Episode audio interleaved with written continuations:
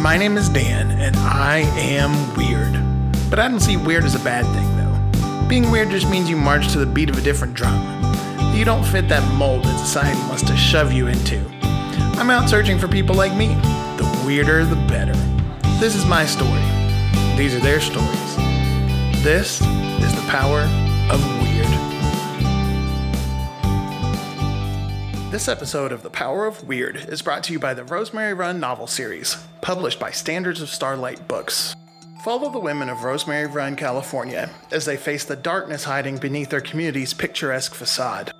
The stakes are high, and the twists and turns will keep you on the edge of your seat when you read these emotional, pulse pounding, domestic suspense novels with characters who always show up for each other when it counts.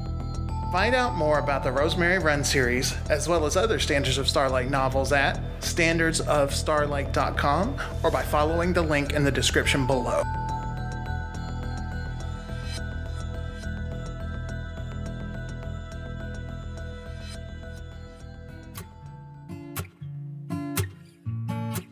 Hello, everybody, and welcome to the Power of Weird. My name is Dan, and I'm your host. A little bit about me. I'm 37 years old. I'm 6 foot 7 inches tall. In my adult life, I've weighed as little as 295 pounds and as much as 640 pounds. I'm sometimes too smart for my own good, but at times in personal relationships, I'm also pretty clueless. I've been a vegetarian since 2001, and I also don't drink coffee. I'm a sought after brand designer and leadership coach and the co founder of a lightsaber combat program. I'm also a dad to a great 17 year old kid and a proud uncle to three nephews 21, 18, and 9, and three nieces 15, 14, and 12. What's probably more interesting about me, though, is that I'm an autistic entrepreneur and business professional. A book that I read in my early 20s changed my life forever. It was called The Secret of the Shadow by an author named Debbie Ford.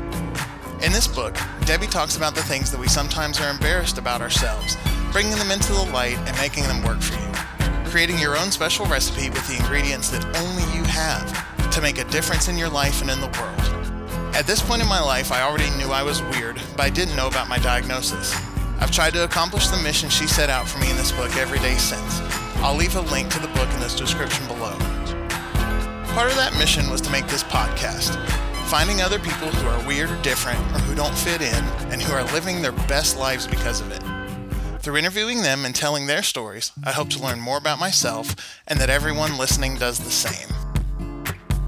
Today I'm joined by sci fi author, penciler, and all around great guy, Shane Berryhill. When I was a young kid, Shane was a positive role model and a great example of someone who didn't have to care but did anyway, and made a really big difference.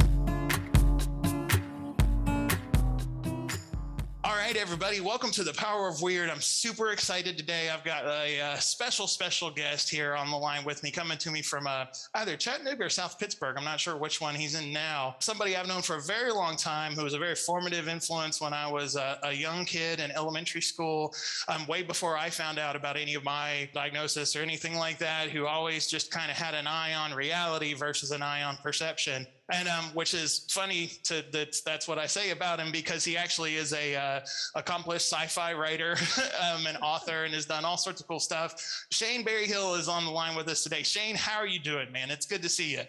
Dan, my old friend, uh, it is an honor and a pleasure to be here with you, brother. I am so happy uh, to look at your face and uh, just, I'm proud of you, buddy. I would hug you through the ether if I could. Fair enough, man. I appreciate it.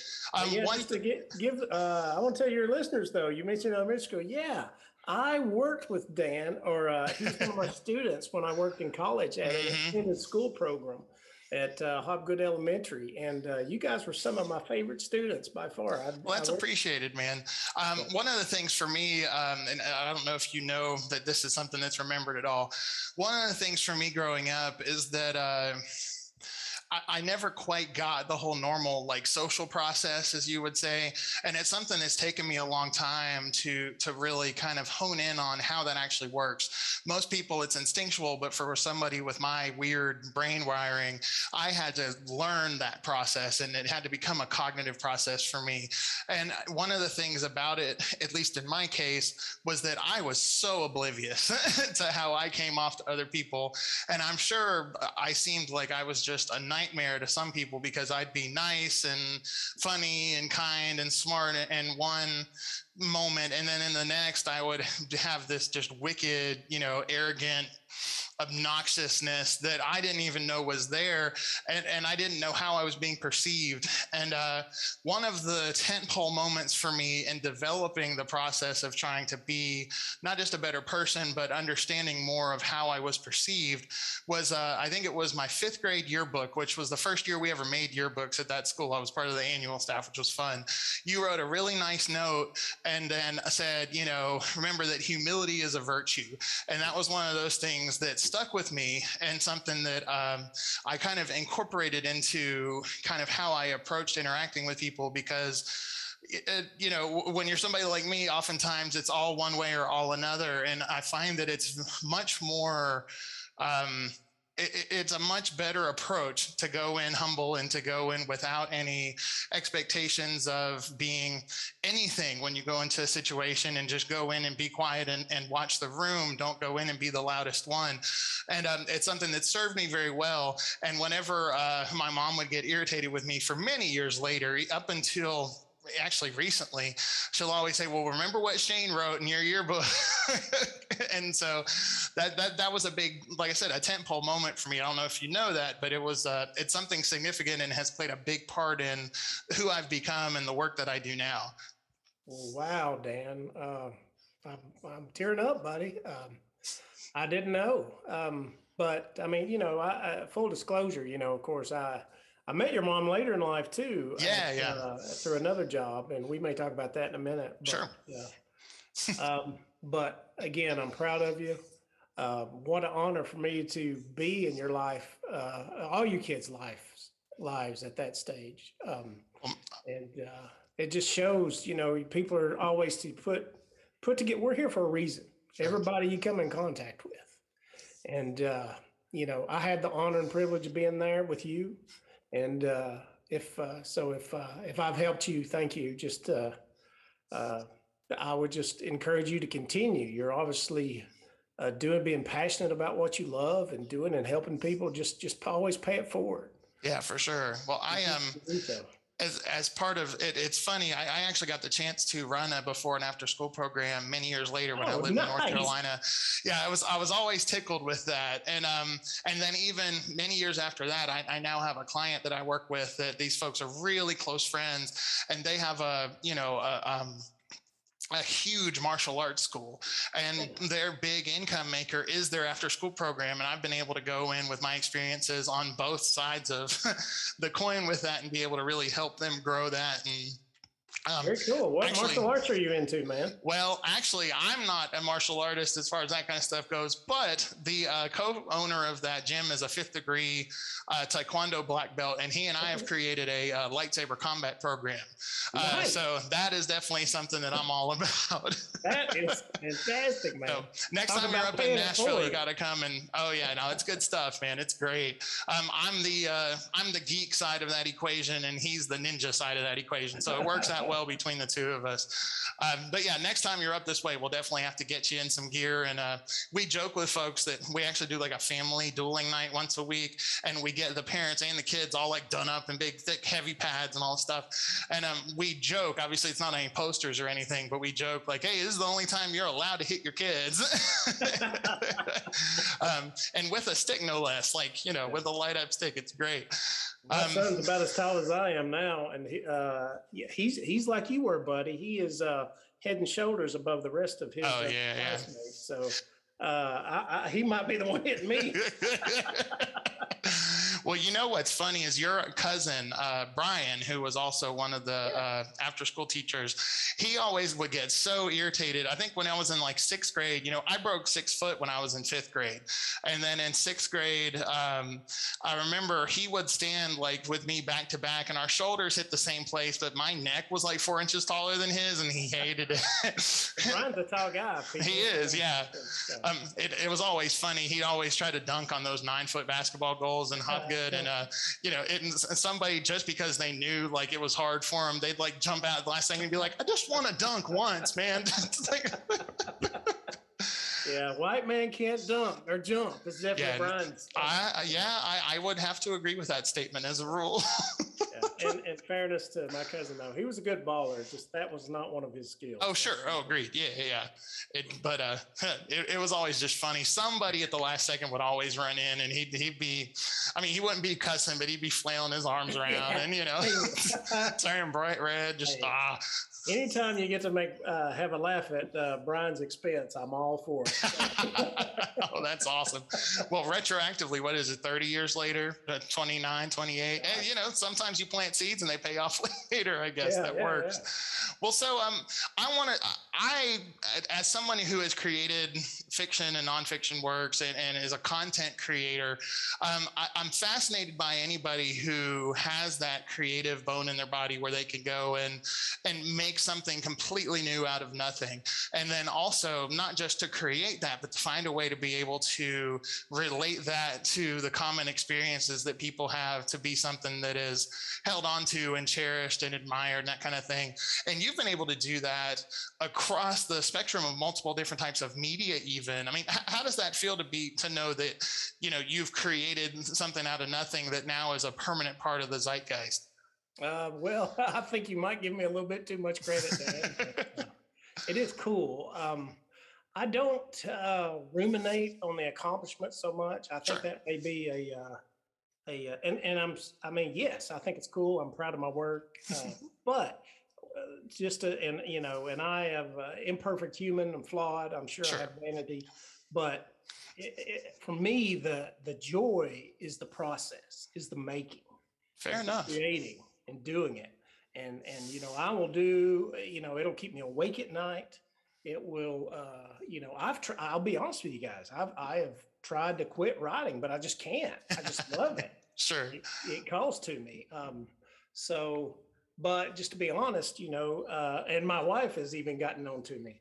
It's like when will it ever be enough shane? Like you will always be you know and she's right. It goes to the uh as quick as i'm done with one project Mhm. You know, I've probably already got one on the back burner that I'm ruminating. Sure. And then, and then that's my new baby. It's kind of, you know, it's kind of like with you and your classmates at- at uh, Hobgood. You, you guys, you guys are out of the nest now, doing well. oh my so- lord. Yeah, we're all over the place. Yeah. So now I turn my attention to, uh, you know, the next, the next baby on my plate, and that is how I think of my projects. Sure. I- My um my kindergarten teacher Beth Blassingame, um, she is a friend on Facebook, and you know I'm sure you've at least encountered her before being around the school. But um, she posted something a few years ago to the effect of, "I'm never going to get used to looking at one of my former kindergarten students with a beard on their face and a baby on their hip." I thought that was just that that was really good. I've had And that. some- Go, go ahead. well, I was just gonna say some people my age have grandkids at this point, which is a little Yeah. crazy to me, but you know, hey, but it- a you know it's a valid thought though. Like holy Dude, cow, let me tell you, um, and and I'm having this feeling now. I should preempt that. Uh, looking and talking to you, man. But I remember, uh, uh, you know, I left Murfreesboro and came down to Chattanooga. Got a job Mhm. here, and but you know, for a long time, my friends predominantly were still up in Murfreesboro, Sure. and I was a young single man, so Mhm. uh, I was traveling up there most weekends. well, what, it wasn't from Hobgood. It was a young lady from Black Fox whose Oh, okay. dad was actually a professor at MTSU. Um, but I remember uh, me and my buds went to a movie in Murfreesboro, and she was Oh, handing me a ticket. At she had a job. Yep. I was like, uh, "It's time, man." Did I feel old? And I was like, "Maybe it's time to to not be up here so much." Yeah, no joke, man. No, I get it. It's uh I'm having trouble telling how old people are nowadays too. Like like it's uh Yeah. Oh it, it is well since okay, so I have two nephews, one who is 18 now and one who's 21. And um it ever since Andrew, the older one, turned 18, now it's like, okay, I can't be in the same dating pool as my baby nephew, you know. So like now I have to gauge like you know there's a big difference between you know 23 and and 28 now a lot bigger than there used to be and it just it blows my mind just to oh it, it's all sorts of nuts it's it's like a Yeah. minefield man it's crazy Yep, yep. well so uh, you much like or i'm assuming much like myself or I, i've gone where i've done like better money making jobs and then i've gone and done ones that are like more of giving back and, and doing more for kind of the community and the world kind of trying to do both right now we'll see how it works you know um, but uh, so when you went and worked uh, for the state if i remember correctly is when you kind of re-encountered my mom uh, she was Yeah, the special was- projects manager for the uh, Tennessee Commission on Aging and Disability is what it's called at the time. Uh, if I remember correctly, you were at the Chattanooga Regional Office. Was that right?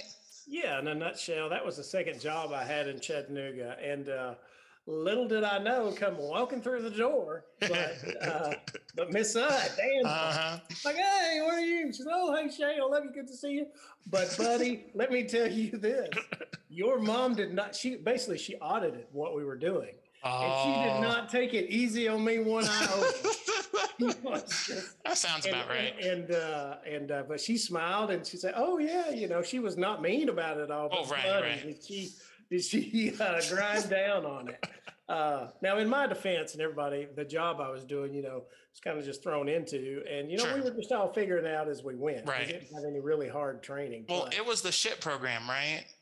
Uh, um, this- uh, you might want to enunciate that a little better. SHIP, SC or SHHIP, wasn't it? Something like that? Some sort Uh, of weird It was, uh, it was SHIP. It, uh, it uh, senior health insurance acronym. program. Yeah, Yeah, it makes you think we're a nautical program or It, something. it did actually in North Carolina when I lived there. They have the, the ship program there too because it's a it's a federal grant done by state, and they had a friggin' boat on a billboard. They're like the senior health insurance Oh, program. that, you know, that was on our flyer. I was like, uh, you know, and I would always say, "This is terrible, guys. We need It really is. Man. well, but I've- anyway, long story yeah. short, yeah, we uh, basically I facilitated a team of uh, Medicare counselors, staff, Mm-hmm. and volunteers. So, well, you know, the the reason she was probably kind of uh, uh you know hard but on you guys with that. what uh, I should back up. Before that, I was Mhm. also quality assurance. So I had uh, Oh, any okay. contract uh, we were dealing with. Uh, I, I had my hand in it. And uh, buddy, did she have her hand on me? Oh, I'm sure. Yeah.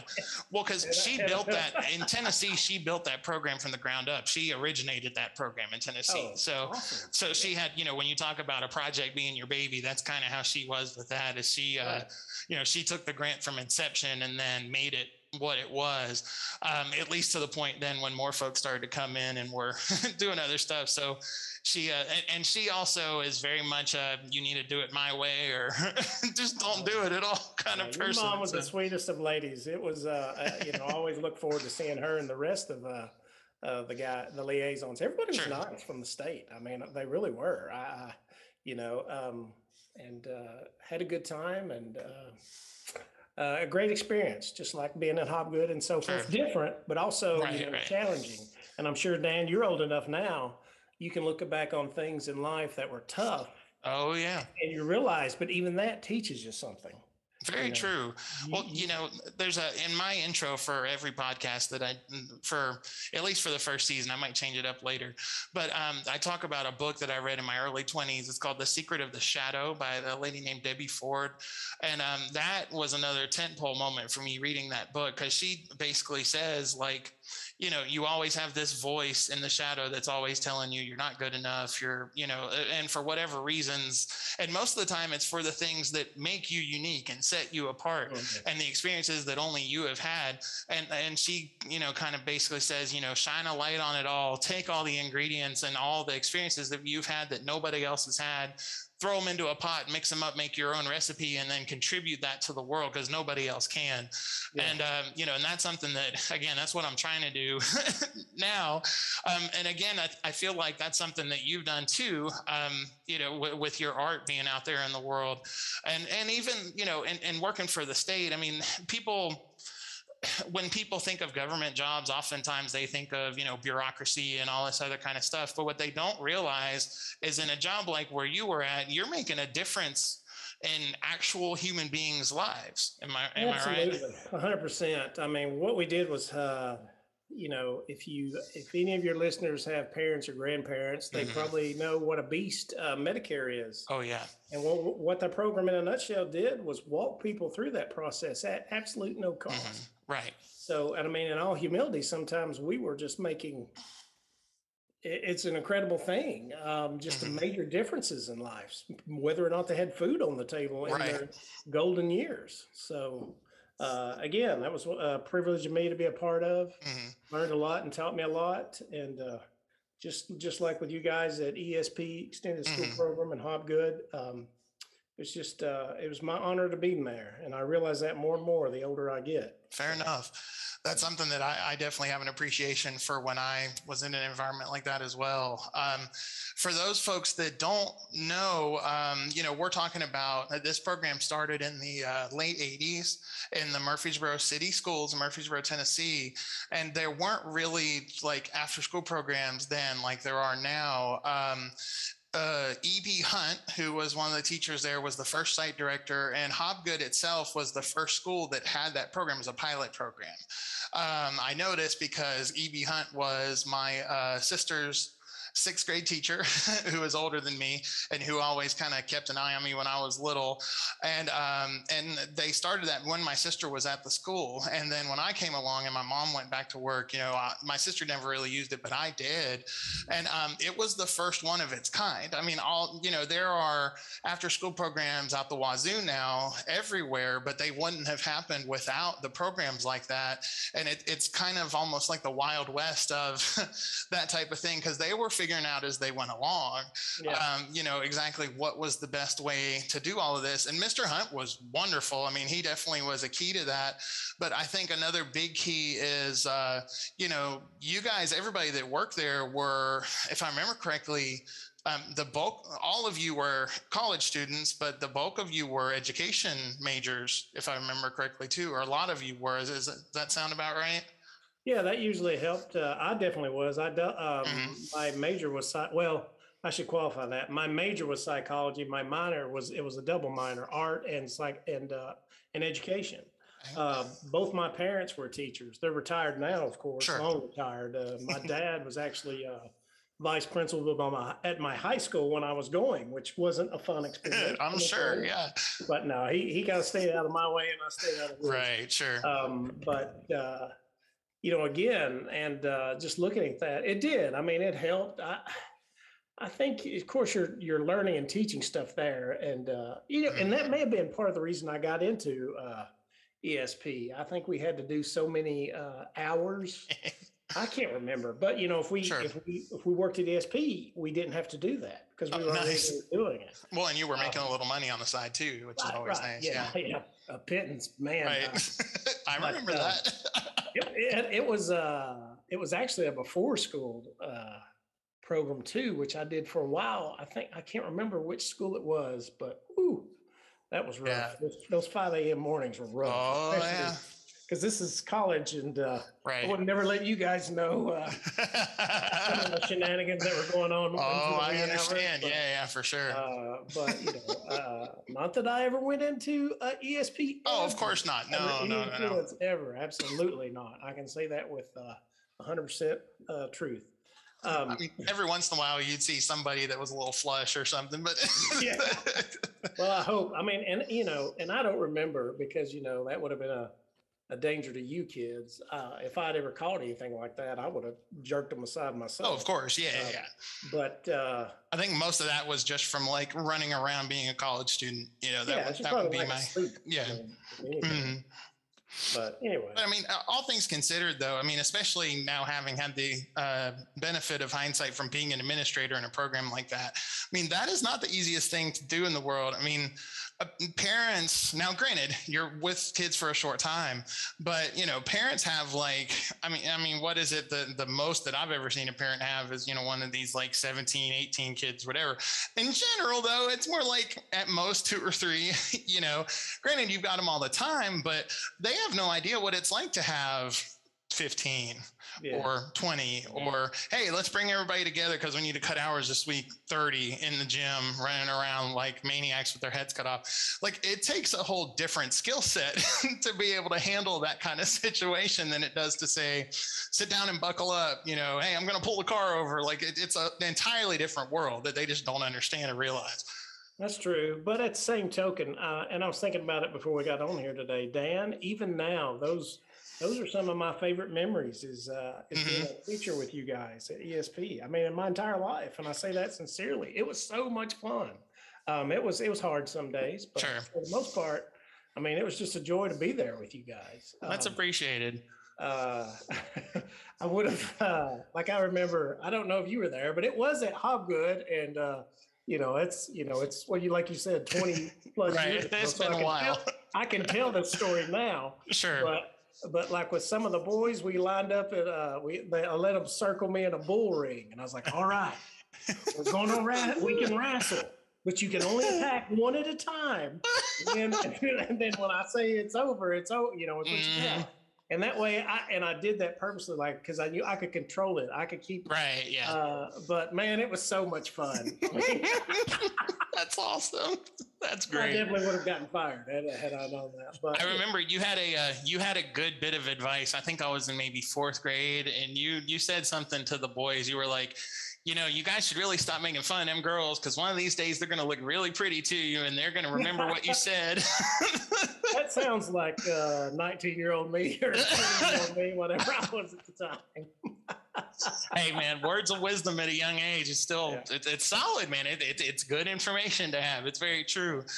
Uh, one of the things, things with my weird wiring, which I've always been this way, but anything that I have even a remote interest in, I've got basically an encyclopedic memory of. So I can oh, recall stuff from a long time ago that is just very, you know, it's it's so that kind of thing jumps out as you know that was definitely good advice like wow that really you know um, i mean of course in that time you know we didn't have to worry about all of the I mean, there weren't people saying nasty things or anything like that. It's not like kids were worse. It's just that, you know, there wasn't the concern about every little word and all that other kind of stuff. So it was just a very different environment to be, right.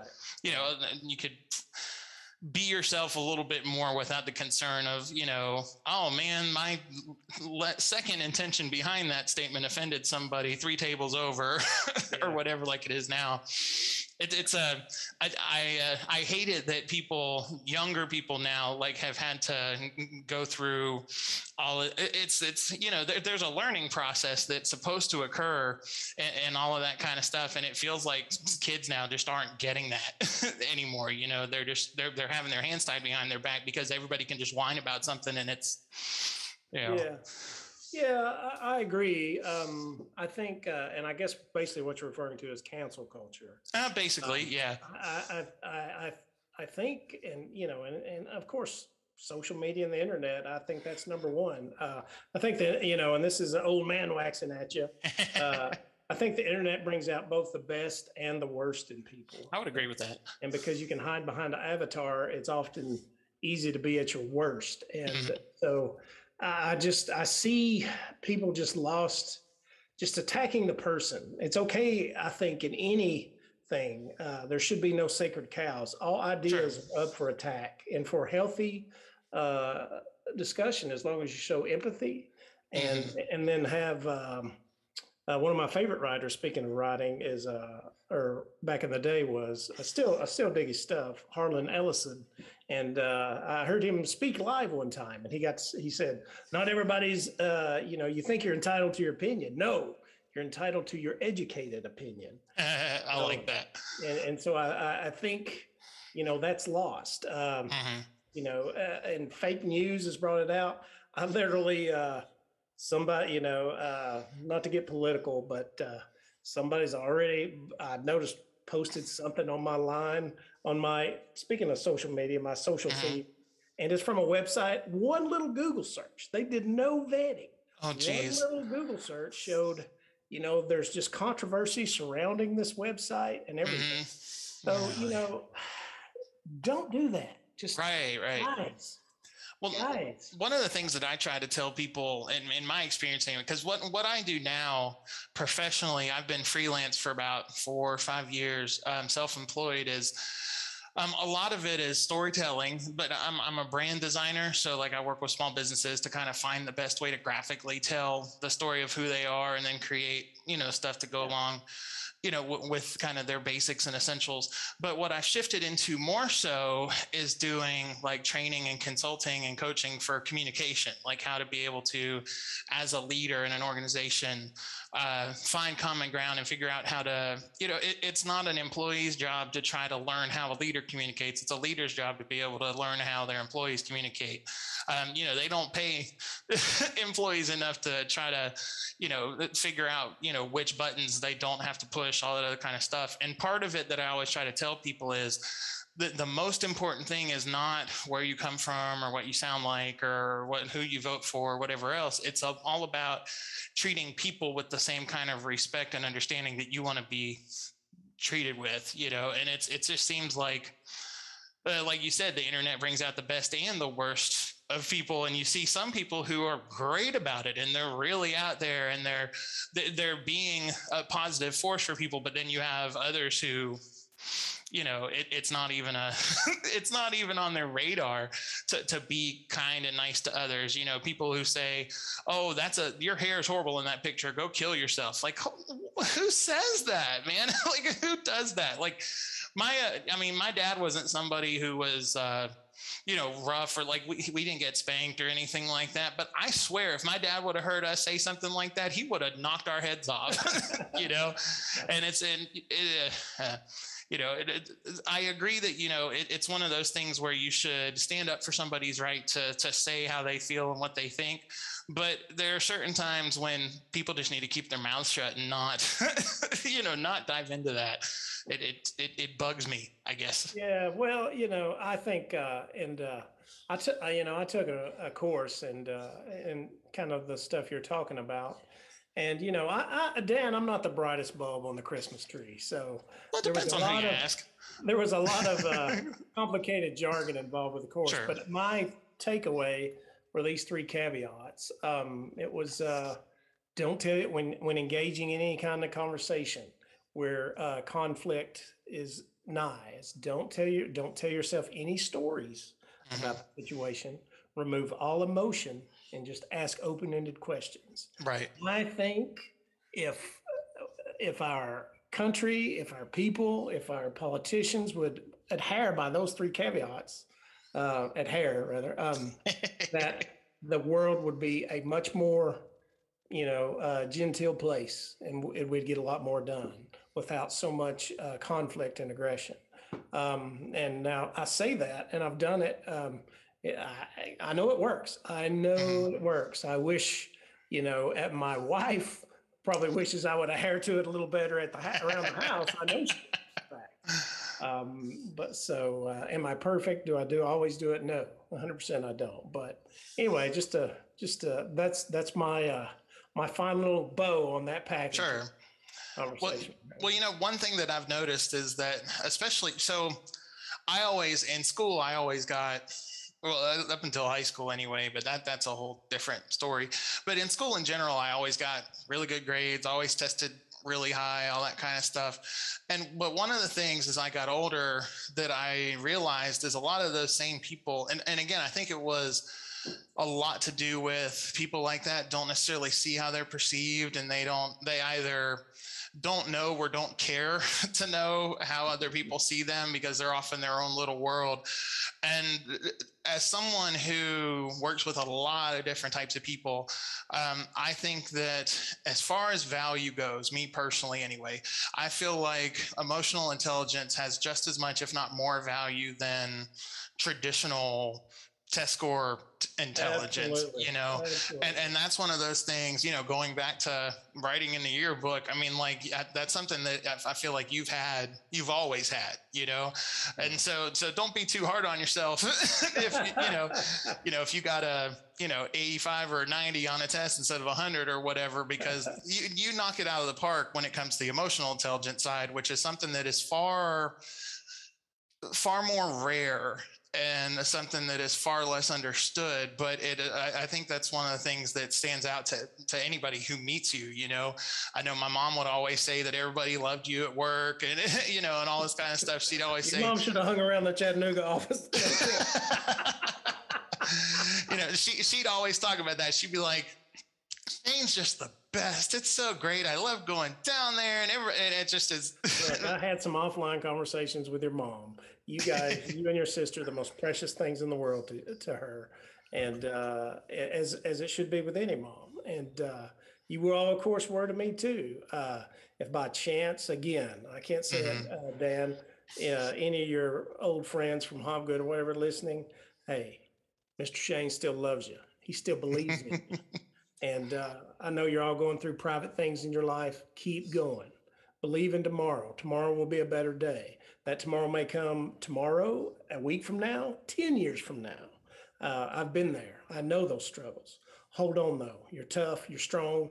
Uh, I would never have wasted my time with any of you if you weren't. Um, so, so keep at it. Keep going. That's cool, man. That and that, that's something that means a lot too the um, you know we, we never really think about in like school environments and in professional environments we don't always consider the opinions of coworkers and of classmates and teachers and different things like that to be as important as say you know family members or friends. But those are the people that see you all the time. They're the ones who have a better judge of your character than you know when you go home and do your homework and go to bed and somebody just sees the back of your face back of your head you know because you're walking the other way. And so uh, that's one of those things that if people really sit and think about it, you know, it really does resonate more because, you know, you guys were the ones that we saw all the time, you yeah. know, um, it, it, it's a, it's a very different situation and it's, uh, you know, those are the people who see the real you, you know, the, the, you know, because especially in a situation like you were in, you know, school's exhausting, you're finally done, you're ready to like evacuate, you know, and, and you, you're able to let your hair down for the first time, so to speak, all day.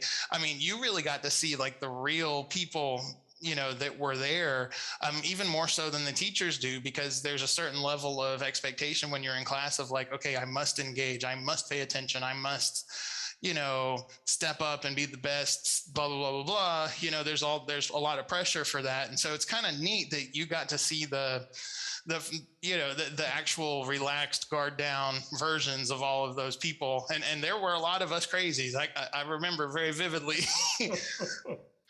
Well dan again it was just my honor buddy. Uh, it was it was a wonderful time in my life. Uh, one i often uh, revisit down memory lane. Um, and uh, i'm just proud i could again i couldn't say pr- uh, how proud i am of you guys so tell me about how you got into um, eh, how you actually got into writing, and because you do nonfic or you do fiction, from what I understand, right? Like a one hundred percent fiction. Well, I mean, is that, that something? well, sure, sure. Is that something you got into young? Is it something you kind of discovered later on? I mean, has it always been a goal to kind of put things out there? Uh, you know, yeah, I just always. Um, always love stories. And I'll be honest with you. I mean, you guys, you might remember I probably drew for some of you. Yeah, yeah, I remember that. So, so that was my uh, outlet at the time when I was with you guys. Um, uh, and I actually uh, continued that. Uh, it was around the turn of the millennium. I went down to the uh, first comic convention. Uh, I think it was the first MegaCon in Orlando, Florida. That's awesome. I was already here in Chattanooga, and I took my portfolio, which it was good but it uh, in in all humility, but it, it wasn't good enough. Sure, I get and, it. Uh, it was a good reality check for me. Now, uh, I, I, um, I mean, it was solid storytelling, but there's mm-hmm. you know mm-hmm. there's just a lot of things. So I, it was a reality check again. So I realized, you know, if I either had to hone my craft or move on, or it was just going to be a hobby for me, and it turned out just to be a hobby for me ultimately. Uh, though may I still have the window open, maybe that'll change someday. Sure.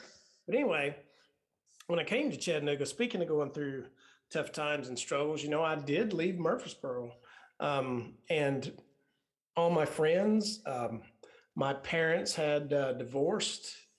Um, my brothers were in a bad way. Um, and so even back in college, um, reading was you know, I was in a fraternity at that time. See, talk about private struggles you don't even know, brother. I'll tell you. Um, I was in a fraternity, surrounded by friends, a lot of good people, mm-hmm. um, but not really close with with any right. so much. Uh, they were my my party buddies, but mm-hmm. uh, and you know, with my parents being on the outs, they were you know, enrolled up in what they were going through in life. Uh, and I, you know, they kind of just let, I was just off the radar. And uh, I forgive them at that for that at this point sure. in my life. Um, you know, I realized they were going through tough times. Uh, my my brothers continued to. Um, in fact, I, I uh, my youngest brother Joseph, um, I miss him to this day. He uh, he overdid he OD'd in 2015. So that would be the other thing I would tell you and your pals. Uh, just stay away from drugs. The, the you know it, it, it's just going to ruin your life and ruin that of the people who love you. So, um, but anyway, not to go down that path. Oh yeah, no, I get it. Yeah. Anyway, I was going through tough times. Oh, and uh, on top of that, my girlfriend of several years broke up, had just broken up with me. Oh, and uh, to get through, good, to get through it, man, I just uh, I'd always read, but I became a really avid reader then, and an audiobook listener. Um, and so, books got me through it, man. They got me through that tough time in life. That's cool. They got they got me through that tough time in uh, once I got to Chattanooga and just, you know, it was a upheaval in my life. Um, but uh, so the the power of literature is big, um, and it was big in my life, and uh, and I love books. But I was reading a novel, a bestseller. Mm-hmm. I couldn't tell you the name of it. I do. I honestly do not remember. But I mean, it was a best-selling novel, and I was read that, and I was like, it was pure schlock. It was terrible. I literally uh-huh. slung the book across the room and said, I could do better than that. And I waited and thought a minute and I was like, you know what? I could do better. And so I just started writing it, writing like a madman. Um, terrible at first, terrible. Um, but you know, I kept honing my craft. Uh, finished a novel, or or started writing short stories. And I was submitting them, getting rejected uh, right and left. But then I started getting letters back like, you know what, this is pretty good. It's not for us, but it's pretty good. And so that that you know, I kept pushing. I kept going for it. And uh, so, long story short, uh, my first novel. Um, will this be videoed or just podcast, man? Just just audio for. Okay, yeah. great. Well, you can't see it at home, uh, uh, uh, listeners, but Chance Fortune and the Outlaws uh, was my first published novel by um, Tor Macmillan Starscape. Uh, speaking of uh, elementary school, it's aimed at middle school students and and uh, an elementary school. So that's like the YA young adult category, well, kind of where that would be. The, the uh, the YA is kind of synonymous with teen romance at this time. ah, gotcha. Okay. It, it, doesn't. It doesn't. Uh, but I think Harry Potter. I think Percy Jackson. Oh, okay. Yeah, yeah, yeah. Chance Fortune and the Outlaws is, uh, I mean, it was, you know, I love comics and it was basically a prose love letter to superhero comics. That's awesome. Um, but anyway, um, and it got picked up. It made a, a, uh, New York Public Library book for the teenage at the time, uh, Texas Lone Star reading list, and which uh, other national reading lists follow and pick it up. And that's, there's a series of that out there. Mm-hmm.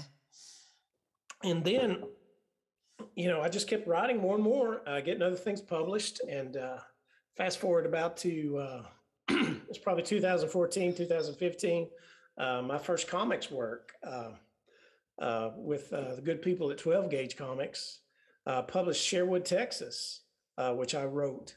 And basically, it's a it's a it's a retelling of the Robin Hood legend as a motorcycle biker gang epic. That's so. great. Yeah.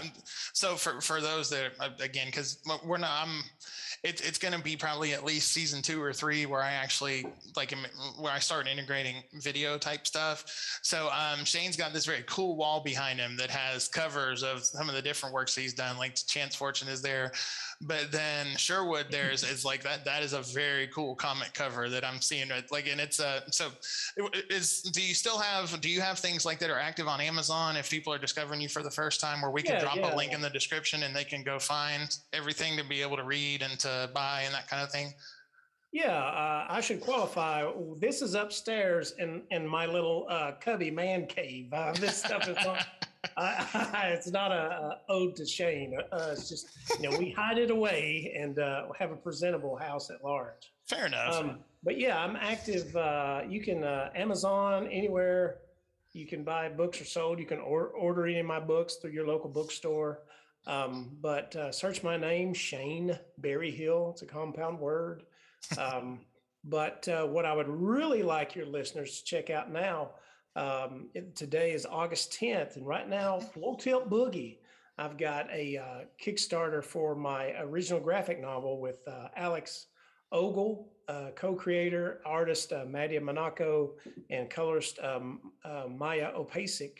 It's uh, called Jacin and the Olympians, and you can go to uh, Jacin J A C I N dot info to check out the Kickstarter. Uh, the ele- you know, it's it's a it's a graphic novel for fans of Star Wars, for Evangelion, for Voltron, um, for um, Nickelodeon's uh, Avatar, The Legend of Korra, Cool. all that good stuff. The Okay. the elevator pitch is um, imagine a world where uh, the Greek myth, the gods of Greek myth, were real, and um, not only did they exist in ancient times, they continued to exist throughout history, and then probably hundred years into our future. Well, their enemies, the Titans, return and revealing the dark alien menace behind their legend, the truth, and uh, they basically wipe humanity out. So the last of humanity escapes on a space ark, the Starship Olympia. Oh wow. So it's up to uh, Jacin Mukai and her uh, demigoddess friends, who are clones of demigods of the past, of ancient times, um, or genetically engineered, rather. Sure. And uh, to, t- uh, you know, we're again, we're playing on the Greek myths to take to find and activate their giant robot uh, colossi and form the uh, even larger giant uh, automaton protector Talos. That's great. Yeah. I know a lot of people who would definitely be interested in that, and I'm sure a lot of people that listen to, my channel would too. I was, I knew you had that project going on. I was gonna, I was just gonna bring it up. I'm glad you did. Uh, that works out even better. Um, so what, what's the deal with um, as far as the Kickstarter goes? What is that going towards? Is that going to the the time and the development and printing and all that kind of stuff? Or Uh, well, the book itself is already done, complete. Okay. So your listeners can rest assured, um, you know, they'll get the product. It's not one of those "is it done? Will we get it?" scenarios. It Right, right. done. So basically, we're uh, we're just basically asking for printing and shipping costs at this point. Fair enough. Okay. No, that makes perfect sense. So, hmm, trying to think. If you had to, uh, one thing that I've come to learn about uh, writing and fiction in general is a lot of times there are, uh, you know, there are different tropes. The, the idea is to have enough of the, like the specific things that really catch your attention, but also to kind of have a little twist in there that makes it your own. I mean, what have you guys done to be like? It's a you're playing on a lot of common, really classical, mythical themes, which I think sounds really, really cool. Um, you know, what is the what has diff, what would differentiate that? Like, like if there was a hook that would differentiate what you're doing from some of the other, and, and not to say that it's not different already, because obviously it is. I mean, there's so many differences in all the different fiction, fictitious worlds out there. But if you've got sci-fi folks especially you know what's the hook with those people that that's the something that really is going to make them just drool over it and and want to you know just read it cover to cover and over and over again No, Dan, that's you're exactly right. And uh, and uh, you talked about you're trying to get some writing projects going. Mhm. Um, a hundred percent. I I can tell you're on the right path because don't rehash cliches right uh, as a rule of thumb. Uh, turn those tropes on their heads. Turn them inside out. Um, and uh, but at the same time, when we envision, you know, and I've done a lot of non-commercial stuff, but I make no bones about it. Jacin and the Olympians is a popcorn roller coaster commercial mainstream book.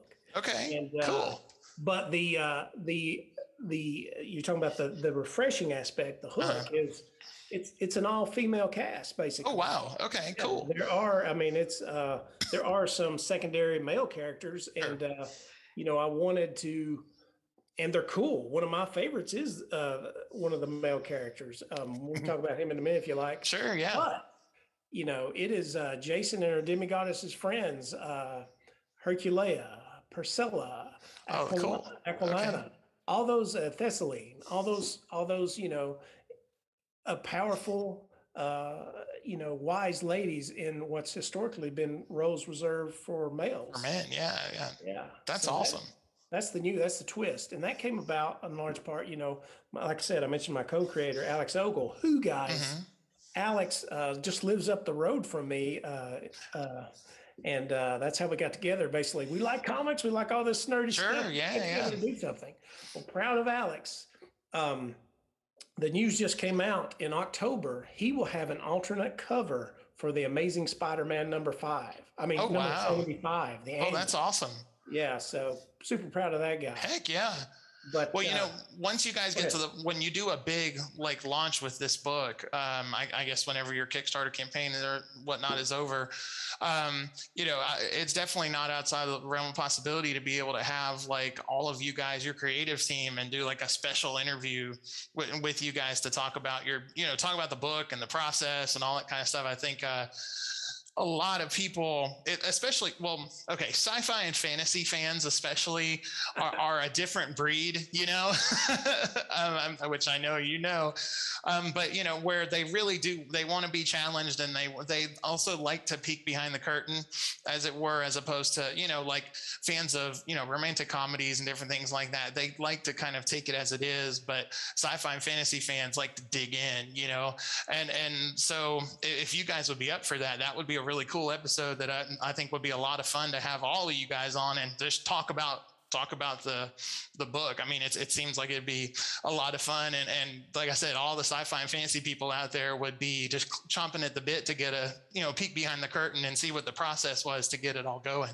Uh, anything's possible, Dan. Um, now, uh, the, and thanks to the internet. Now, I'll be honest, and see, this is this is the cool thing about modern technology. And I'm going to get back to what I was saying about uh, the all-female cast. in- oh yeah, for sure. moment, Please. But uh, just just to say, I the the uh, Alex, my co-creator, he's an artist, but he's uh, on this project. He's our graphic designer, our letterer, and Mhm. more. Uh, I Oh, can't sure. say enough about it. But the true artist of the project is uh, Mattia Monaco. Uh, I'm probably mispronouncing his last name.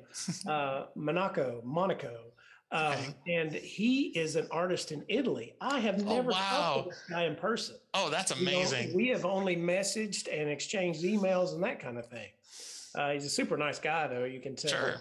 Uh, uh, I need to do the Zoom with that cat. Uh, him and both uh, the uh, colorist Maya Opasic, who is Mhm. just phenomenal as well.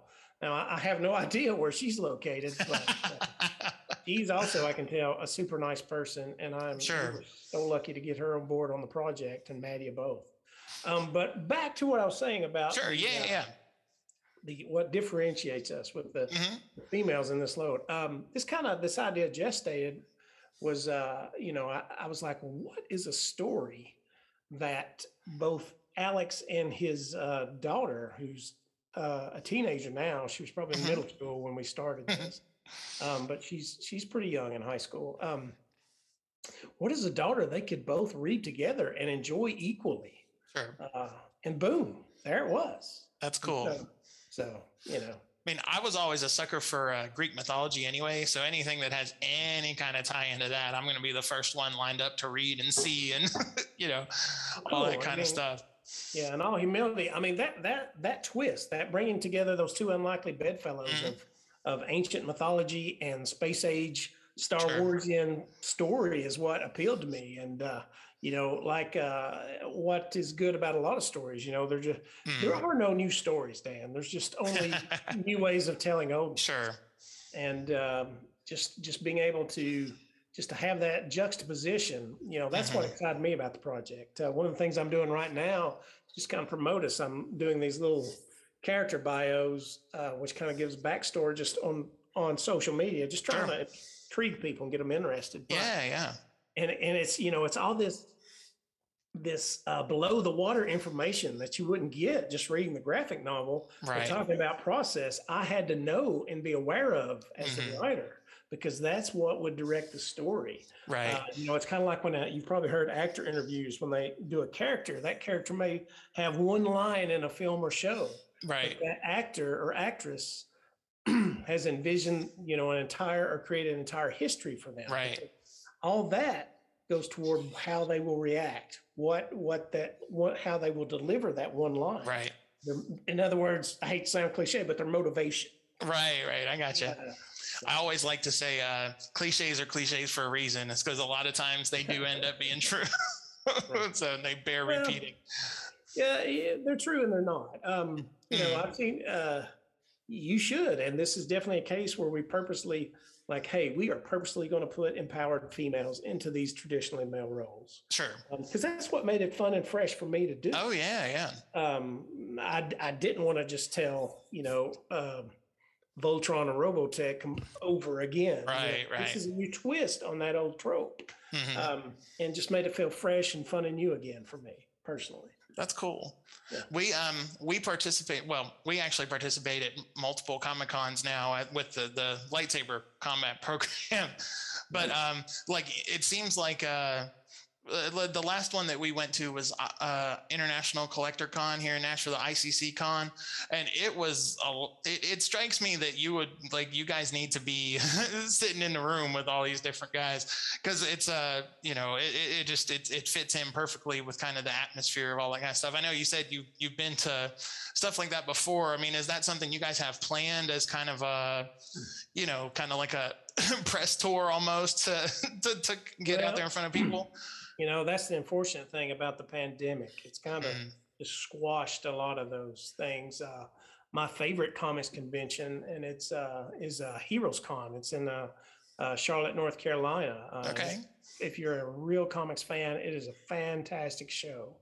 Um, I mean, because it, it is one of the last. Now, there's cosplay, there's media, there's all those things. Oh, sure, yeah but uh, it is one of the last true bastions of comics culture and mm-hmm. celebrating mm-hmm. that and it's just fun it's a huge show and just super big names in the industry right You're going to be there um, and i've got i've been lucky enough to be a guest my first convention that i ever attended attended was actually san diego comic-con in 2006 oh, wow. i got to That's go awesome. as, a, as, a, guest and uh, talk about an introduction Heck um, yeah but it, it was it was incredible. It was incredible the, experience. The, the the granddaddy of them all. Yeah, I mean that, yeah. that's awesome. Yeah. But me being me, Dan, I didn't take a moment to really enjoy myself. Sure, fair uh, enough. I, I got together uh, schedule because you know Chance mm. Fortune is what I had at the time, and I was sure. pumping that hard. Uh, and so I literally made, I didn't even hang out with my wife. I like, there's so much, oh, so many man. contact. I got a schedule and I had right. my stuff going to these producers and directors and right. and had my wife presenting those materials to others. yeah. oh, that's awesome. It, so. Doing a uh, doing a handshake tour of the con there. That's pretty good. Going, oh, oh man, what do they call that in political worlds? She was a surrogate, right? She was a. Yeah, yeah. That's pretty good. That that uh, you know, I do have to say too. Um, that's a, that's a heck of a thing to be able to have a partner that supports you and and stuff like that. I mean, speaking from my own experience and being like an entrepreneur and, and being self-employed and doing like creative ventures is that it's definitely not for everybody you know it's not something that people can necessarily stomach the whole thing of uh, you know especially when it, you're it's it's you know what your income is which i uh, you know, I don't know what you've got going on as far as like if you do like a regular nine to five still, but it's still I one of those do. things.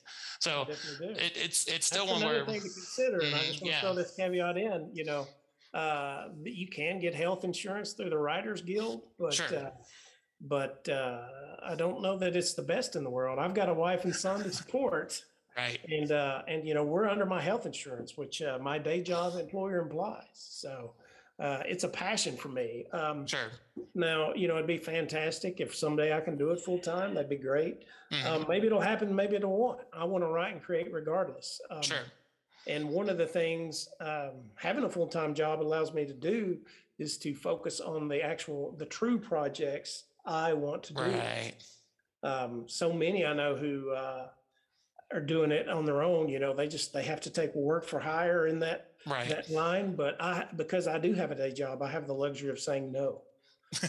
Which is a good power to have. Oh yeah, it really is. So. So what is it that you're you're doing nowadays? Like what what takes up your regular day to day? Well, man, let me tell you. Um, I recently I got a new job, but for the past four years, uh, Dan, have you had a little Debbie cupcake? Occasionally. yeah, occasionally. I say that because uh, when I left the state, man, I went. I worked as a uh, supervisor for McKee Foods, which is uh, a uh, it's Little Debbie's oatmeal cream pies. Nice. Uh, okay. Cake rolls. Uh, my last line I worked on there was um, the uh, the cupcake line. That's why I say that. So if That's you cool. yeah. Cupcake, it was brought to you by Little Debbie Shane Berry. but uh, it it was a it was a very challenging job. It oh, was, I'm sure.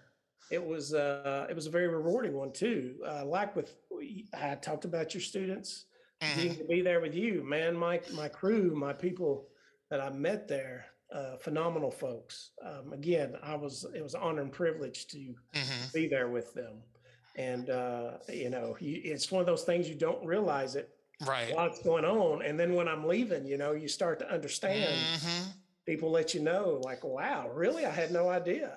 But, right. Uh, so again, for you, for your listeners, you guys are influencing people out there all the time now, and uh, just just uh, you know leave that room better than when you found it. Mm-hmm. Always, I encourage you. Um, but right now, I'm working for an insurance company. Okay, cool. Which was the first? It was a similar job I had first out of Chattanooga. Um, okay. So, um, and good people there. Oh yeah, know? for sure. Well, one of the things, um, so I've talked to, of course, a lot of folks that um, my goal for the podcast, of course, is called the power of weird, right? It's all about folks who march the beat of their own drum and and and do their own thing, regardless of kind of what society's expectation for them is. And so, as a result of being like the the prototypical weirdo in that sense, I know a lot of people, of course, that uh, that that kind of fit into that category. And um, what the thing about it is, is all the people that I've talked to so far about being on the podcast are people that I really admire, that I'm fascinated by the things they do. It's it's a sincere admiration. It's not blowing smoke up anyone's butt. And it's funny because I've gotten the response from a few people. Like my my uncle's a good example. I have two uncles on my mom's side. Um, they're both going to be on the podcast, which is great. Um, the older one of the two, which is the middle child, my mom's the oldest. He is a professional juggler uh, who lives in Las Vegas. He's a two-time world champion. Um, like seriously, two-time world champion jugglers, published a bunch of books. He was the first guy to juggle live chainsaws as part of his routine. Like, like in all seriousness, he's gonna be on the podcast. And then, um, and, but then my other uncle, who is is just as out there, in my opinion, as far as being different from the status quo. He's been a studio musician in Nashville for the last 30 some odd years. Um, he went on tour with Pam Tillis and was her band leader back in the day when she was still touring. Um, he's recorded albums with all sorts of different people. And then he got to the point where he didn't want to travel so much anymore after being on New Year's Rockin' Eve, however many times with Dick Clark, you know, and, and um, you know, and decided just to be a studio musician hanging around Nashville. And, and so I'm, I'm talking to him a couple days ago and, and his response was typical of a lot of people. He's like, well, I don't know that I'm that interesting. and, you you know? And I'm sitting here like, really? Really? That's your response?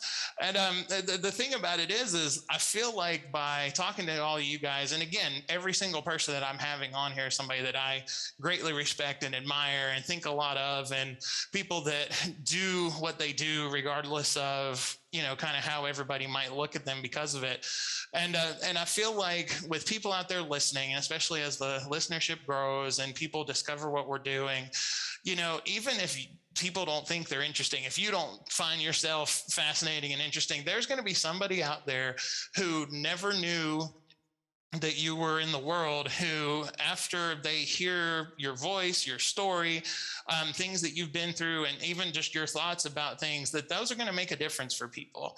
Um, and because you never know, it's one of those things you never know what little tiny bit of something um, you know, a, a, fleeting line somebody signs in a yearbook in, you know, 1994. You never know when a little thing like that is going to be a big thing to somebody else. And where, where, interesting doesn't even begin to cover it, you know, where it really makes a difference. And so, uh, you know, I've still got more stuff I want to talk to you about, but since I'm on the topic, I greatly appreciate you being on here. You're somebody who I followed all the stuff you've done closely, you know, um, and who really, you know, did make a significant difference for me um, until I hit seventh and eighth grade, um, I didn't realize that uh, that in elementary school I was kind of tolerated for the most part, if that makes sense. But there weren't a lot of, there was not a whole lot of uh, investment, especially from the people around me, as far as just like accepting who I was. I was one of the kids they didn't have to worry about. I got good grades. I kept my mouth shut. I behaved, all that kind of stuff. But there were a few exceptions to that, and most of them were found in ESP. And you definitely would be the the prime example of that. And uh, for somebody who's always been on the outside, um, looking in, especially you know social groups, that kind of stuff, to be able to have some to be able to have somebody and recognize that that you know that person sees you as as a human being as an individual and is accepting of just you being your own breed of weird and you know I mean, even my family to an extent. Like we we found a, a journal that my dad had written uh, a few years ago. My sister did, and he wrote something to the extent of like, I still don't know what to make of this kid. I just know that if you put mac and cheese in front of him, you can just watch him go. um, and so it, it's it's something that for me is a big deal, you know, because it, it, like I said, when I hit seventh grade, it was a much smaller school. It, it was a very different environment, and I felt that was the first time I kind of accept, felt accepted in an overall system, you know, just for being as weird and off the wall as I was. But there were exceptions to that earlier than that, and you were definitely one of them. So that's something that I greatly appreciate and want to make sure to bring to the forefront. Um, I have a lot of important people in my life. I've, I've, worked to move pieces around to get rid of the toxic ones and to Uh, you know bring in more good ones. And i've got people from the furthest ends of both sides on the political spectrum and you know folks that are right down the middle people that do all sorts of different stuff people that you know work at factories people that are self-employed people that make art people that kick things for a living. I mean all sorts of different stuff.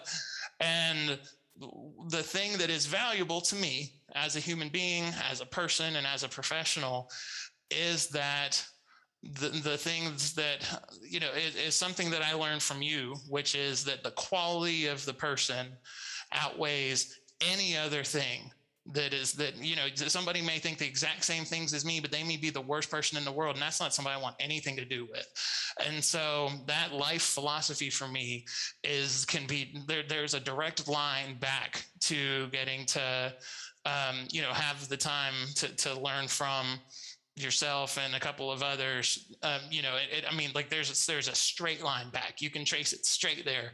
And so it's a it, it's a significant thing to me. I mean that's a more formative than i can even begin to describe in words but just something for you to know and for everybody else hearing out there like uh you know all the stuff you do is very very cool but you also are the root of that for me of find the good people find the people who treat people right find the people who are good to others and care about people regardless of their background like that's that, that is a core piece of who i am and that leads that comes directly from my experiences with you. Wow. Wow dan again uh, i don't know what to say brother um, but never doubt it. Um, you are a masterwork of creation young man. Not so young anymore.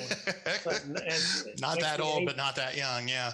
But you are a masterwork of creation again, it was my honor to be with you, to be with all you kids at the time. And uh, I, I consider it some of the best times in my life. Um, so thank you, buddy. Um, and uh, just just keep paying it forward. Never doubt, never doubt what an awesome, awesome person you are. And that uh, you know, life is hard. Life is a lot of work, and we have to put the work in. But sure. But but you're up to the challenge. All of you were. All of you are up to the challenge more. So. Well, again, it's it's all about you know, so many people are worried about the uh, getting to where they're going. You know, there is definitely something to be said for appreciating the appreciating the trip, and uh, you know, so that's that's something that I again I always try to look at. So um, one thing that so everybody knows that listens, I typically send out a questionnaire ahead of time to try to get some like jumping off points and different things like that. Because you know, everybody that I've interviewed so far are people that I know, of course, but it still helps to kind of know you know what's going on and all that kind of stuff. Um, you just were kind of you your response was unique. You were like, hey, you know, we'll just, we'll just talk and see what happens, which is fine. But there are two specific questions that I have found everybody's uh, answers to incredibly interesting, and there. Uh, and so I do want to ask you those right quick. And I'm going to preface this by saying that. Uh, um, the, the, the, questions I'll just say are, you know, what do you feel your greatest strength is, and what do you feel your greatest weakness is, and not like in a job interview sense, just in general. Um, I'm going to preface again your responses by saying my uh, my dad was extremely type A. I don't know how much you remember of him. You know, he he would come in here once in a while and pick me up early, but um, we found something a, couple, a few again a few years ago when we were looking through some of my dad's old stuff that was a psych evaluation that his company had performed on him at the time because they were considering him for a higher level executive position and um, basically they said very intelligent fiercely loyal works very hard um, will do anything and everything to accomplish a goal at work. Not sure if this is a strength or a weakness. Uh, and you know straight up like that was the and so that's what has made that's why i put that you know on the questionnaires because i just uh, like i think to myself like wow. You know think about that. And so i gotten real interesting thing answers you know uh, a, a, lot of people their answers are the same. Um, some people take it literally. A friend of mine i interviewed last week um, said you know well my strength is my legs and my weakness is my back. I'm like okay sure. Um, so but i'm curious to hear you know for you what the answers to that would be and kind of you know how you feel self-reflecting on that for yourself. Oh wow. Um, my greatest strength um, it may be my greatest weakness as well. Um, I uh, I think the people who know me, Dan, which which you do to a degree. Yeah, yeah. It's just uh, just you know just sheer sheer unadulterated. I'm like a uh, you know uh, somebody told me once like Shane, you are the rock upon which the waves crash. And uh, I like it. And and so that that uh, couldn't deny it, but there's good and there's bad associated with that. Sure. Um, it, it's what uh, you know helps me in life, but uh, and uh, allowed me to you know I never say die. My accomplishments, anything I've uh, in all humility been able to accomplish or succeed in, um, but it also uh, the negative aspects would be the ego involved with that, um, sure. and, and my temper and my anger. Uh, I have definitely mellowed in my old age. Um, temper is something I've struggled with my entire life. Uh, my my grandfather was uh, he's a good man. God love him. He's long past now, but he was an abusive alcoholic. And uh, my dad never touched the stuff, but uh, mm. uh, he he used to. Uh, it was it was some hard times back in the day. Again, he's he's mellowed now too, though, just like me. Um, so just trying to be aware. Mm-hmm uh, of that, um, just keeping my temper under control. And so that's why that, some of the, I told you that class about, oh, yeah, yeah. Reining in your emotions has helped and not telling myself stories. Um, um, because my temper's cost me a lot, Dan. Um, mm-hmm. uh, the, I mentioned to you that girlfriend that broke up with me in college. Mm-hmm. Uh, you know, it, it was, I can remember just acting a donkey in front of her. and uh, so and but it goes around with you know just the uh, sure. it's both the rock is too firmly st- standing and can be an mm-hmm. obstacle to people too but right. it also protects people so. I you could be an anchor in a nutshell buddy. right. I got you. So um it's just wow. Again it's it's a common thread. Um i think with more like quote unquote normal folks you know folks who just they they, they do their thing. They're you know, they go to work, they come home, they eat dinner, they, you know, watch Conan, well, used to watch Conan and go to bed or yeah, whatever. I remember those days. Yeah, yeah. I mean, it's, you know, but people who don't really think outside the box at all, they always have very different answers for for those types of things. And also a lot of times very superficial, you know. Um, I remember on a TV show, uh, do you remember How I Met Your Mother, the t- television show? I remember it. I never really watched it to be honest. All right, fair enough. I'm aware of it. I'm aware okay. of the premise. well, the, the, um, the, the, the character, things. the character of Robin was like interviewing for a job over the phone, I was like, oh, well, my greatest weakness, I'd have to say that, you know, I'm too forgiving and too nice and I work too hard, you know, like very superficial crap. And, uh, but it, it's really cool to me. Um, again, what part of the thing of asking these same questions to these people from different walks of life and all, but all folks that think outside the box. Um, most people so far have listed their their their uh, biggest strength as and their biggest weakness is the same thing, and I, I find that interesting that you do as well. Um, a friend of mine who's a uh, actually you probably get along very well with this guy. He's a uh, he, he, works the crisis hotline for for suicide prevention for for Tennessee. Oh, um, and he, he, he, does then. Yeah, yeah. Um, he actually is in Murfreesboro. He works from home now after COVID. He's he's as happy as a clam. he doesn't have to go anywhere. Um, but he also writes like uh, he's written the score for a couple of uh, like the music score for a couple of indie horror films. Nice. And, What's his name? Greg Bennett. I don't know him. Has he worked with uh, Chad Crawford? Kinkle people? Don't know. The, the two movies that he he's done are one was called Tennessee Gothic, and the other was called The Embalmers, which was was very like Tennessee uh, Gothic's won a bunch of awards and some different things like that. Well, he was check it out. Yeah, he was episode two is, is Greg. So go back and listen to listen to that on here. Um, but he, uh, he, he said, you know, his biggest strength and weakness is his uh, it's his uh, trust issues, is what he said. He's like he's very skeptical about people, and you know, it helps him make sure to not get you know, run, you know, run over and all this other kind of stuff. I'm like, well, so your weakness? He's like, I don't trust people, man. Like that's a weakness too.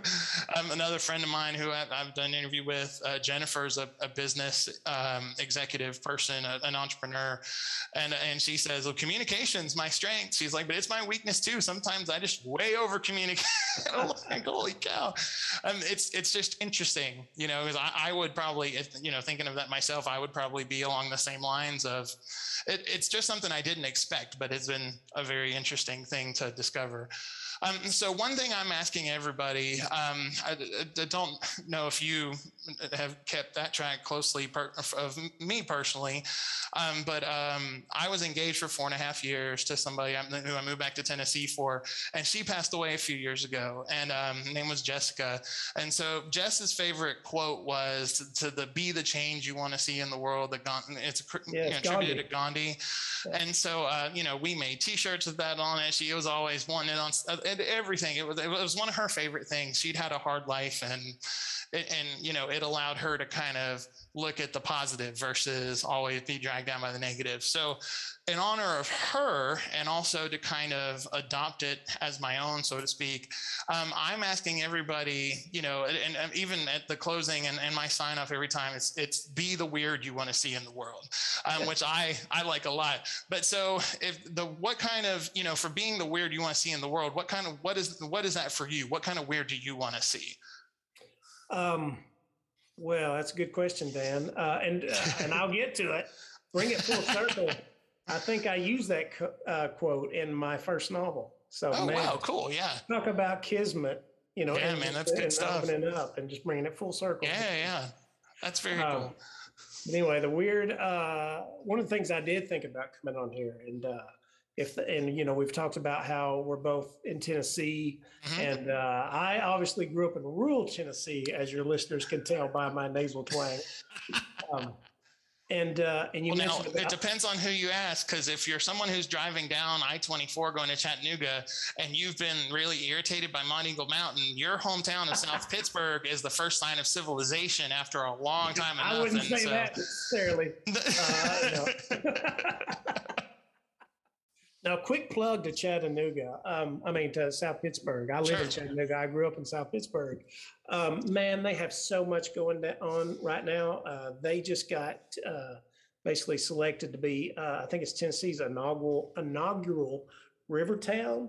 Cool. So they're having all kinds of. Uh, just last weekend, my wife and I wanted to go, but we just had other things going on and couldn't make it. Sure. But, uh, a street dance. Uh, they just had an art. That's cool. Oh wow! Um, and uh, they just did a port to paddle because Tennessee, so beautiful area right down there. It's, uh, it's right in the nestled in the uh, Appalachian Mountains, and you don't realize growing up um, just how pretty all that is. Yeah. But, uh, anyway, they just had a port to paddle event. So quick plug to them. Yeah, proud very cool. Guys, proud of Spark. Uh, well, we uh, can include a, a link to the to the town website also, so people can go and check it out. Yeah, I'll try if it's online. Yeah, yeah, or something. Um, but uh, it is gorgeous down there. It's really yeah. pretty. Yeah, I had more of a point, but I I have to get back to it. But it does tie in. Um, sure, you sure. Mentioned, you mentioned uh, like you could, didn't find people you could really interact with. Yeah. Um, until like middle school, mm-hmm. basically. Um, and you know, I didn't encounter people that I could uh, talk about all the nerdy things, books, mm-hmm. comics, films. I was interested in until basically now there were people there, we just didn't know it. Right. Yeah. Because the mass culture uh, just isn't accepting of that thing. Um, right. In this rural setting. Um, and uh, but it was it was back in Chattanooga. Uh, I, I, was a, out of college until I found a nerd herd to bond with. So, so sure. that was that was wonderful. But uh, mm-hmm. you know, and, and so I always felt out of place as a result. But I think it's you know I mentioned there were people there we just didn't know it at the time. Right. So I would uh, I would uh, be the change you want to be in the world. Uh, what I would like to see everybody let your geek flags fly.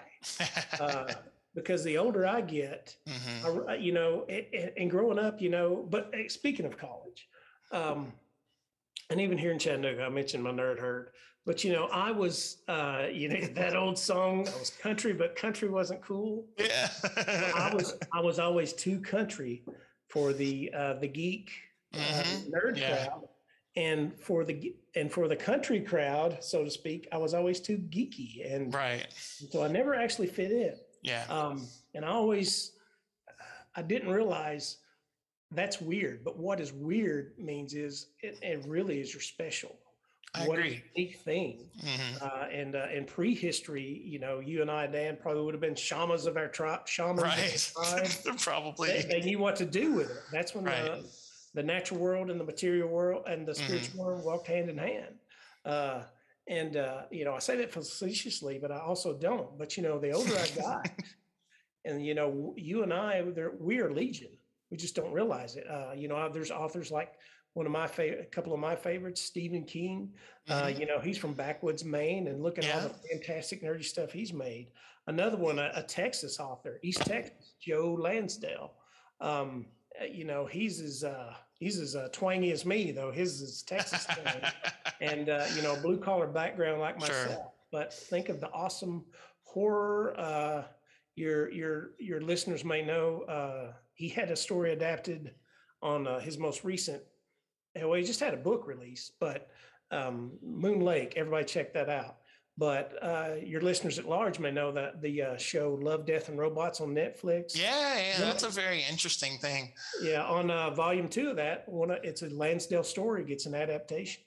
That's cool. So, yeah, but and he's down. You know, talk about paying it forward. That mm-hmm. guy, his wife has sent me Christmas cards. Oh wow! And doesn't know me from Adam. So Let's see, you said season two. I'm actually jotting that down because I want to check that out. Um, so, but anyway, cool. he's paying it forward.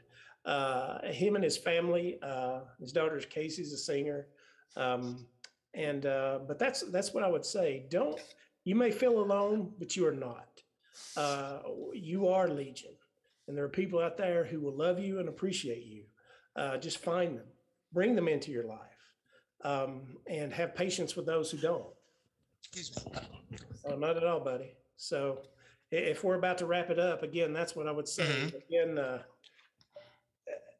know how valuable you are. Um, Hobgood friends, ESP friends, uh, if you're listening, I hope you're well. Uh, uh, hold your loved ones tight and just treat every day, every moment like it, it may just know how precious it is mm-hmm. and, and, and extend that to those around you and let those around you do it in turn. And, uh, you know, in all humility, you know, uh, just, just have a great fun life. so uh, uh, for anybody listening again, uh, you know, just in my life, this is one of my favorite people for sure. So I just want to throw that out there.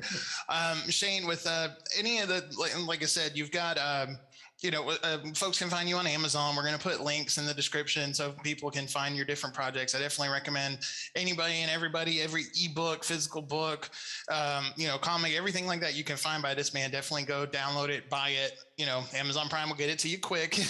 you know, um, you know, have it in your hand and definitely read. Uh, is there any um, centralized place though, Shane? Is that do you have a, a, a, website or social media that where folks can follow you or anything like that to kind of uh, you know if they're interested in more of what you've got going on? Um, well, um, I'm on Instagram at Shane Berryhill one, and that's the number one. Okay. Um, and then I have a it's Shane Berryhill, comma writer it's my uh, Facebook page. Okay. As you've mentioned, I have an Amazon page, but the big daddy, sure. the big, uh, the big, uh, the big mother, the big lady right now is that Kickstarter, Jacin and the Olympians. Right. Okay. So, and that is J A C I N dot info. Uh, go there, um, back the project if you can. If you can't, um, share the project with, sure. spread it far and wide. Um, and uh, and we thank you for your patronage, for your time, for your attention. I promise you, with uh, Jacin J A C I N dot info, Jacin and the Olympians, you're going to have a wild roller coaster fun time. Very very cool, man. That sounds like it. Um, it again, talented person, good human, like all of the things that are really valuable about a person this guy's got in spades. Um, anybody out there that, that, really is any kind of sci-fi or fantasy fan, or really anybody who just likes to read and dive into other worlds, definitely, definitely pick up everything he's got going on. Make sure to check out their website and hit them up on Kickstarter. Uh, all those links are going to be down in the description below. Um, Shane, man, it's really, really good to see you. I've been so excited to uh, for the last week since we've had this scheduled to to jump on here and. Uh, you know, it's again, everybody that's on my podcast is somebody I admire and appreciate and and and uh, you know really look up to. And so to have you on here is, is absolutely wonderful, and I'm really glad to have you. Um, so that's going to be all for today, everybody. Um, we definitely are hoping to have Shane and the rest of his compatriots back when they uh, get to the end of their Kickstarter campaign to be able to talk about their new book that's uh, that's coming up. It's going to be a good time. Um, and then, uh, you know, once we get to video, of course, we'll have to have Shane back so you guys can see the uh, smiling face that is looking at you right now, and you don't even know it. Uh, thanks, everybody. Remember, be the weird you want to see in the world, and we'll catch you all later on the Power of Weird. Thank you for listening to The Power of Weird. This episode was brought to you by the Rosemary Run novel series, published by Standards of Starlight Books. Follow the women of Rosemary Run, California, as they face the darkness hiding beneath their community's picturesque facade. Find more about the Rosemary Run series, as well as other Standards of Starlight novels, at standardsofstarlight.com or by following the link in the description below. Make sure to stay tuned for more of my story, as well as great interviews with amazing, weird people. And remember, be the weird you want to see in the world. We'll see you next time on The Power of Weird.